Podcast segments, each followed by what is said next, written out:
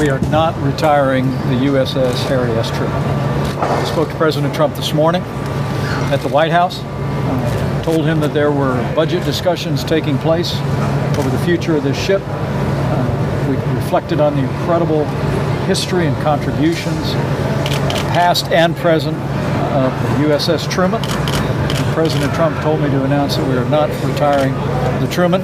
We're going to keep, keep this great ship in the fight for many years to come.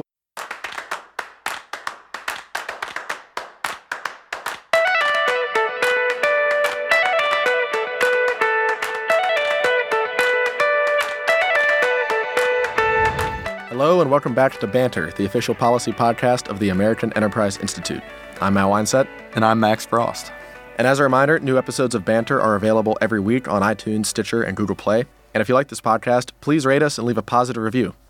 So, Max, who do we have on tap for today? Today we've got Rick Berger. He's a defense fellow here at AEI. And we're going to talk about an essay he just wrote in War on the Rocks. Um, the essay was called Hard Choices and Strategic Insolvency Where the National Defense Strategy Falls Short. And the main theme of the conversation is how this national defense strategy, which kind of lays out how there's a, mis- a mismatch between that and the budget and where we should go from here in order to get our capabilities to align with our strategic goals.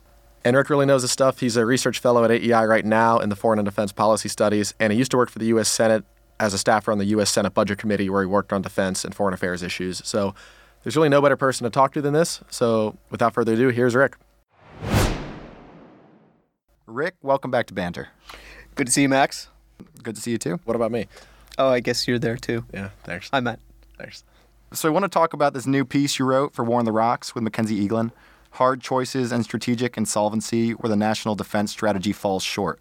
First, can you tell us a bit what is the National Defense Strategy? Sure. So the National Defense Strategy is published after the National Security Strategy. National Security Strategy, written by the White House, normally a kind of lowest common denominator document that says we're going to do a little bit of everything. We need a whole of government approach and all this. The National Defense Strategy comes after and says, how do we implement part of the national security strategy with the Defense Department, with the military? After the na- National Defense Strategy, there's a national military, military strategy. That's classified. We don't really know much about it. Um, but the National Defense Strategy is supposed to say, here's what you have to do, military. Here are your mission sets, uh, what you're supposed to be able to achieve and here's how you're going to achieve them. It's pretty simple. In the past, it's been, again, a very, I don't want to say boring, but not a document that would move anyone to change anything. And the 2018 National Defense Strategy was a little bit different in that respect. How so? How how has this changed since the like Bush and Obama years? Has the has the grand strategy shifted a lot? Yeah, so that's at the heart of all of this. The National Defense Strategy, which has been under different names. They used to be called quadrennial defense reviews, which is you could hardly think of something more revolting to name a document. Um, we've been doing them every two to four years since the end of the Cold War, and basically back then, the core of a strategy is how you size the force. What is it supposed to be able to do? After the end of the Cold War, we said we looked at what we did in Iraq in 1991, and we looked at our worries about North Korea in the 90s, and we said what our military has to be able to do at a really high basic level is simultaneously defeat North Korea and Iraq. And now today you could basically insert Iran for Iraq, but we basically had this two simultaneous regional challenger strategy since the end of the Cold War, and that's how we've always measured the size of the military, how capable it is, uh, how ready a force it is. Now the 2018 National Defense Strategy, Secretary Mattis came in, and, and this has been a bipartisan effort over a number of years, and said, we've totally been missing Russia and China. So the 2014 strategy started to worry about China a little bit, but this was pre the Russian invasion of Crimea, it was pre Ukraine, and when that document was written, so it didn't really take into account the full scope of what it would mean to deter and defeat Russia and China. This new strategy says basically take that two war standard, and apply it to Russia and China. And that is a much more ambitious way to measure what our military is supposed to be able to do. It was a sea change in American defense strategy.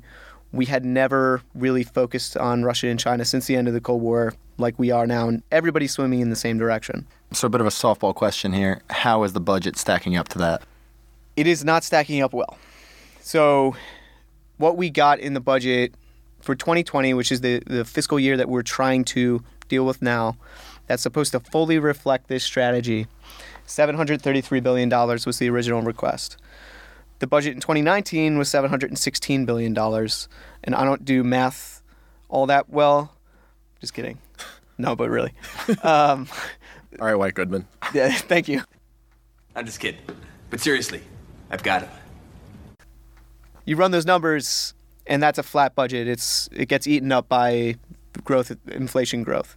So this very basic mismatch exists in my view and in the view of hopefully many others that if you ask the military to do a ton more and give it the same amount of money you're going to have some problems. And the problems that we're having now it basically revolve around the people who wrote this strategy said we are going to focus on Russia and China. Fighting those wars would be miserable. Losing them would be even worse. We need to deter both of those countries and, if necessary, defeat them.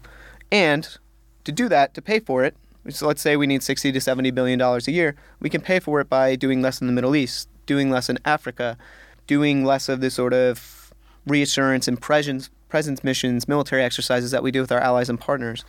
Reality is we never do anything like that. We never do less. We never make stro- choices.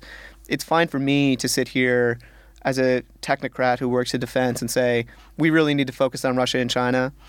We can take some risk in the Middle East. You go try to make that argument to a politician or to the American people, and it's much, much more difficult. So this is the core of the disconnect in my mind is we were supposed to be able to do this much more ambitious strategy under a flat budget because we could make these strategic choices. The reality is, we never have. We almost certainly never will. We only ever give the military more missions to do. Yeah, even that assumption that we could do it on a flat budget seems kind of silly when China and Russia have billions of more people than the Middle East, right, and North Korea. So I would, I would imagine, it, wouldn't it be obvious that we need to devote way more resources if we're going to have that new mission instead? Well, I think that's apparent in just if you take the old two war standard and you say you look at what you need to do against a, a, a contingency in North Korea or against Iran, which has been in the news uh, again. And you know, we're talking about hundreds of thousands of people in each case. But those militaries are not that advanced. They pose their own kind of specific problems. But we haven't fought a war like war with Russia or China would be since World War II. And this is a whole different level of fighting a peer who has spent 20 years in this case, almost 30 now, um, emulating what we do and figuring out exactly how to beat us. This is China or Russia or both? Both, but particularly China, yes. Yeah. Is this shift to new focus on the great power conflict, is that a smart shift? I mean, just just from my layman's point of view, I would think wouldn't like the theory of mutually assured destruction kind of imply that we're probably never going to fight Russia and China because we both have huge nuclear arsenals whereas I would think that'd make, you know, warfare more likely in the Middle East and North Korea where they can't challenge us on the nuclear level. I just can't imagine a situation where we engage in total warfare with China or Russia. So why focus on them? So I think there's a number of different answers to that. One, total warfare, the nuclear side of this is, is setting that aside. What the National Defense Strategy is most worried about is conventional warfare. Um, our advantage in that realm, so conventional meaning not using any nuclear weapons, um, has eroded over the last 30 years, such that I'll just give you one example. Uh, there's a great recent study by RAND that looked at what it would take for us to maintain air superiority over Taiwan if the Chinese had to try to take Taiwan back. Back in the 90s, it would only have taken us a couple of squadrons. The Chinese have advanced such that we could deploy the entire U.S. Air Force to Japan and Guam and still not be able to maintain air superiority over Taiwan. Obviously, that's a super simplistic way of measuring it, but that is the kind of thing that's happened across multiple uh, domains in the air, at sea, certainly in space, obviously. Shout out Space Force. Not happening this year, but that's okay. So it's it's a, it's across the board. These sorts of erosions of our military advantage have occurred. So yes, like in a in a general sense, I think it's awesome that people are finally starting to take Russia and China seriously, particularly in Congress. Um, you've probably heard on other versions of this podcast that other episodes that people really agree about the threat that China poses. Yeah. Russia is still a little partisan just because of um, what happened with the 2016 election. But in the military sphere, no less worrying what they've uh, managed to accomplish since the end of the Cold War. So I think that's all great. I just think policymakers, lawmakers um, should look at readying the military, the U.S. military, to deter China and Russia as an additive, an additional demand upon the force, not necessarily something that can be sort of done on the cheap. And in regards to what we're most worried about, I think we're mostly worried about sort of fait accompli strategies where the Chinese or the Russians have localized superiority and we just can't do enough in time. Can't We- them at all that way. yeah, we still have we still have a very uh, capable military, but most of it is here. Um, even though people sometimes freak out about how much of our military is in overseas bases, when you look at the Chinese Navy compared to not the U.S. Navy, but what and not the Pacific Fleet, but what the United States has in the Seventh Fleet in Japan, uh, as well as the Third Fleet, it's a little worrying. Um, you can there's plenty of ways to put these trend lines down, but that's really what you have to look at is these very localized campaigns that could spiral out of control and, and become a much larger total war type scenario. Now, this may only be tangentially related here, but how does you know Iran fit into this? Um, if you're talking about China and Russia shifting away from the Middle East at the same time, we've had all these increased tension, Yeah. increased tensions with Iran. What we just sent an aircraft carrier to Right. the Persian Gulf. Um, it seems like that would be kind of not like what's the what's the goal there? Uh, is there or how does like the defense community see this? So a lot of them, the people who are in favor of this, uh, what I'll call the pivot away from everything else to Russia and China, were really mad about Iran, because from their perspective, they had written this great strategy document, which again, loved the focus on Russia and China.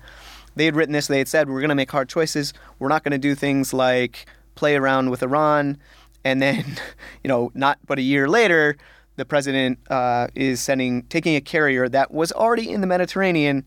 Uh, doing a very high profile deterrence mission against the Russians, pulled it away from that and sent it back to the Persian Gulf or the Arabian Sea, however you want to slice that one. Yeah. Um, not going to take a side.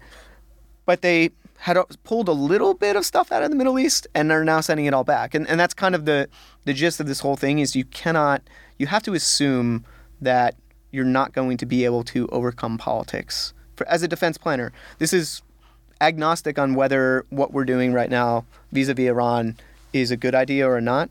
It's just, I mean, same thing with the Obama administration in Libya. Like you have to price these things into the way you do defense planning. Otherwise, you always end up flitting back and forth, trying to pivot. And the reality is that this massive four million person enterprise, the U.S. military, that you know takes 15 years to build major weapons, can is not a nimble organization. Yeah. It's yeah, it's been a while since I've read the book, but Bret Stephens had that book America in Retreat that I read a few years ago, and he, I think he talks about how China's been building something. I think he calls it assassin's mace, basically weapons Yeah. just designed to destroy our weapons. So when we talk about moving aircraft carriers around to you know, I guess intimidate people, how how safe are aircraft carriers nowadays? I imagine with the age of the missile technology we have now, couldn't the Chinese just take out aircraft carriers pretty easily in, the South China Sea in the event of a conflict there? Yeah, so the, the carrier is actually at the heart of the debate Yeah. about strategic choices in terms of weapon systems. The Pentagon tried to uh, decommission a carrier early, so all carriers have to do midlife uh, refuelings to get get their uh, nuclear reactor back up to snuff. And the Pentagon said we're not going to do that for the USS Truman. And everybody uh, who has talked to Congress said that's never going to happen. They're never going to let that retire. And then, in this kind of cruel twist of fate, the White House actually reversed the decision itself. uh, Vice President Pence did, standing on the deck of the Truman. And it kind of, again, pro- entirely proved my point that maybe carriers are more vulnerable, and like that's a separate discussion.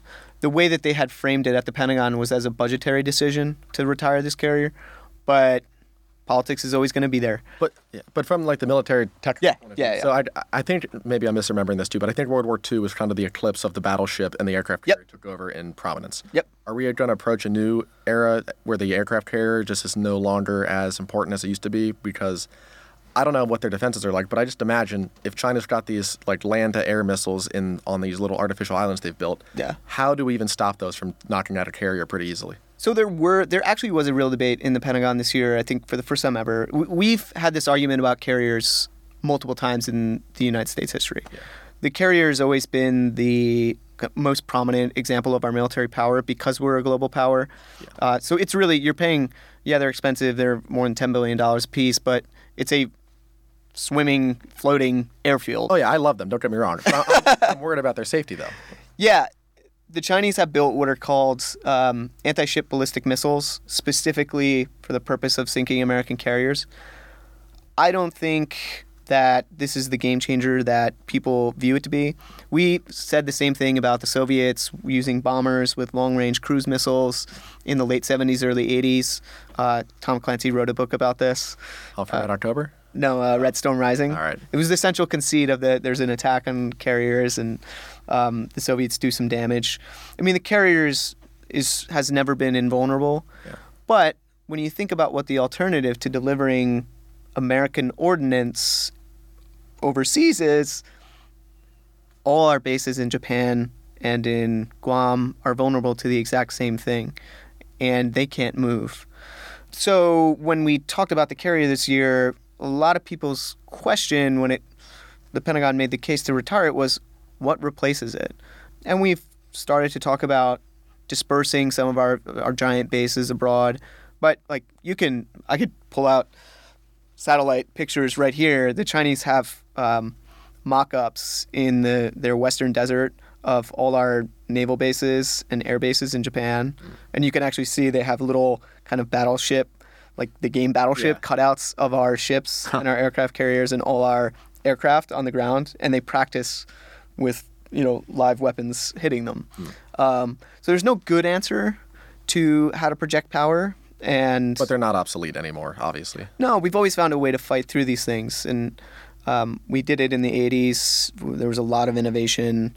Um, it, it- this whole thing has been a little bit distracting because we really should be talking about the carrier is just a, again, it's a floating airfield. Yeah. We should be talking about what we put on the carriers, which is a much more interesting discussion. So, have we essentially pivoted away from concerns about terrorism?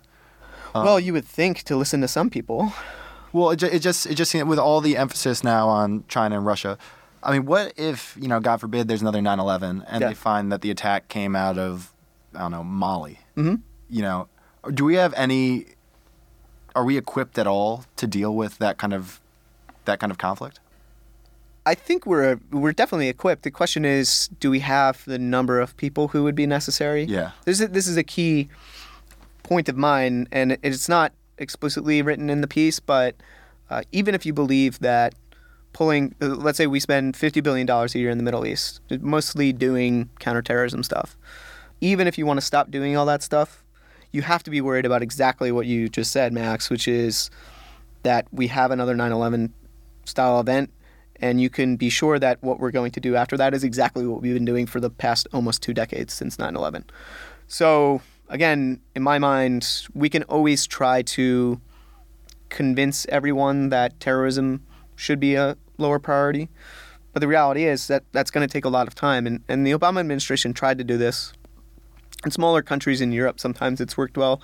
The idea of resiliency against terrorism, I think that's worked well here in terms of lone wolf terrorist attacks, the kind of small, um, even if they're, you know, Al Qaeda or ISIS directed guys with machetes or hitting people with cars. But when you think about the big spectacular attack, yeah, I, I mean, that's, we're going to be back doing exactly what we're doing. We have the capability to do it. Um, there are certain parts of the military that are uh, building in, ha- have recognized that this is a generational conflict, and have thought seriously about how to maintain the, not only the kind of like knocking down the door, killing guys part of this, but also the cultural part of it, um, and so that it doesn't atrophy in the way that we've let it before again and again. Yeah. So I mean, between the new focus on Russia and China and the continued focus on terrorism in the Middle East, the, the flat defense budget is just not going to do do it. Right. With the we we got we got to spend more money. Right. Essentially. Yeah, or we can decide not to do things. But in the absence of doing that, we need to spend more money uh, or figure out some really big questions about the defense budget. I mean, half of the defense budget now is just people.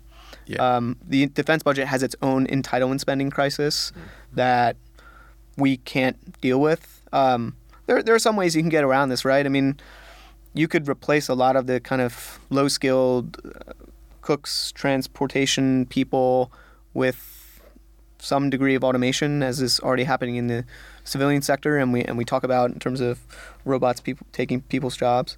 That's one way to to cut the size of the force, but Yeah. there's nothing that I see on the horizon that is going to whiz bang make kind of make up for the fact that our people can't be in two places at once. Yeah, I mean, look, you know, I'm totally on board with more defense spending, but isn't that a very hard case to make? I was just talking anecdotally with you know my fellow millennials. Yeah. Everybody always said you hear so much people complaining, oh, the U.S. spends as much as the next five nations combined on defense. That's Yeah. just absurd. Why do we do that? I know my former boss judged a competition one time. Uh, Jim Pethokoukis judged a competition one time where like millennials put together their own way for balancing the federal budget, and Yeah. every single group, uh, priority number one, cut the defense budget. Yeah. So it just seems like how do you go out there and convince people that hey, we do actually need to spend more money, Right. When we already spend so much. So that's one of my huge frustrations is that I think the president really does want to rebuild the military. I don't think he's getting very good advice within the White House from acting, putting the emphasis on that, Chief of Staff Mick Mulvaney, um, who has never met a part of the defense budget that he didn't like.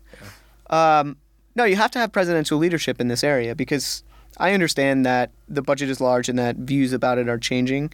You could we could abolish the U.S. military, seven hundred billion dollars a year. I mean, we're still going to be we're still going to add another twelve trillion dollars in debt over the next ten years. I mean, defense budget is five percent of that problem. Hmm. So, in my mind, there's a lot of context work that needs to be done in a defense budget. When you talk about how big the defense budget is compared to Russia and China, well, yes, of course, we spend seven hundred billion dollars, and the Russians and the Chinese, you know, the Chinese probably spend like two fifty, something like that. It's hard to tell with their budget since none of it is really public. But as I said before, we're pitting maybe a fourth or a third of our military against their entire force. Yeah. Um, they also you have to adjust it for purchasing par- power parity. We really don't spend more than Russia and China. When you start to make some adju- some real adjustments, uh, just the fact is we also pay our people a lot more, um, which theoretically, you know, it's hard to measure that, but our people are much better. But when you get down to it at the end of the day, we could spend i mean this doesn't have to go on in perpetuity. You could spend 500 600 billion dollars over the next five six seven years and fix a lot of the problems uh, vis-a-vis russia and china that we need to. My point in writing this piece was kind of to explain to everyone that that's the scale of the investment that's needed. And instead what we got from the administration which is not a real number is this 733 number that's flat Secretary Mattis and General Dunford, who's our highest ranking chairman of the Joint Chiefs of Staff, uh, said we needed 3 to 5% real growth. And there's some complaints with how that actually is calculated and what it means, but it's about the same amount of money. You, you really need to dig out of the hole of sequestration over the past 10 years and realize that we're we've been we went to the bottom of the hole you know, just as the Russians and the Chinese were starting to pick up speed. So we're now standing flat and starting to move in the right direction, but they've got a serious head start. So yeah, I'm curious. And the last time you were on the show, we talked about the emergency. No, I don't want it. I don't want it. I mean, the, this can be very, very, very brief. I just haven't heard anything about that. Probably like since about the time we had you on the show. Yeah. Has did the military push back? What ended up happening with that? So the emergency stuff is moving very, very slowly. Um, what's what we have had movement on is there was a there was a second part of this which they basically took money from within the defense budget and have moved around 2.5 billion dollars. That has not garnered a ton of attention, but I think it's been a huge deal. every year the, the Congress and the Pentagon have this agreement that the Pentagon will get some funding flexibility because so Congress is supposed to sign off on these things. The administration just did it unilaterally, so now that funding flexibility is dead in the future, um, which makes an even larger problem for the military. You can see the effects of this this year. The bases at Tyndall Air Force Base in Florida, Camp Lejeune, Offutt Air Force Base, basically needed a little more than two billion dollars to clean up from hurricanes, the hurricanes eight nine months ago. They still don't have that money because the disaster aid bill is still held up. They could have basically moved that money around internally months ago, but because of this internal movement of border wall funding, they haven't been able to. Okay. Um, so it's really set that back, and that's the that's an example of like, you know, stuff happens during the year, and you need flexibility for it. But they just the administration also just had a negative uh, court decision against it, so we're finally into the phase where probably all of this is going to lock up because of the courts. They were supposed to send out a list. Uh, you know, we already have the main list. There's a I did a map on it of all the military construction projects that are almost certainly going to get raided.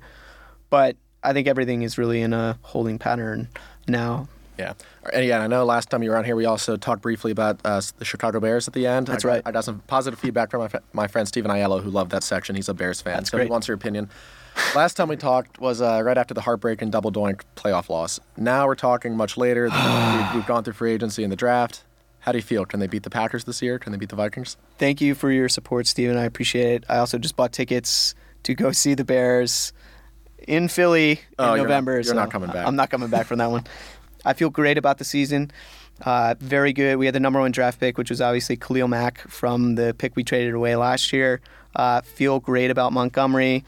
I think we're going to exceed the uh, performance from last year. We have one of the toughest schedules, but this is a team. So it's a brotherhood. It's a family that thrives on uh, adversity and being underestimated, like your New England Patriots, Matt. Yeah, no one believes in us either, but That's somehow, right. Somehow, we, That's exactly right. somehow we always pull through. Everyone wrote off the Pats last year. I remember all those hot takes. They did. They With always, joy in my heart. they always do. All right, go Pats, go Bears. Well, uh, thanks for coming on, Rick. All right, thank you guys for having me again. Talk to you again next time. Thanks for listening. We hope that you enjoyed. Please be sure to rate and review, leave us five stars and a nice comment. We'll read it out on the show. Um, we'll be back next week with Chris Arnade. If you don't know, if you don't recognize his name, you will probably recognize him from Twitter. He made a name for himself during the 2016 election, taking photographs of people in, you know, quote unquote, left behind America. He's out with a new book called Dignity, which focuses on the plight of the working class. And we think he'll be a great guest, and that'll be out next week. yeah. So hopefully you'll listen then, and we'll see you next week.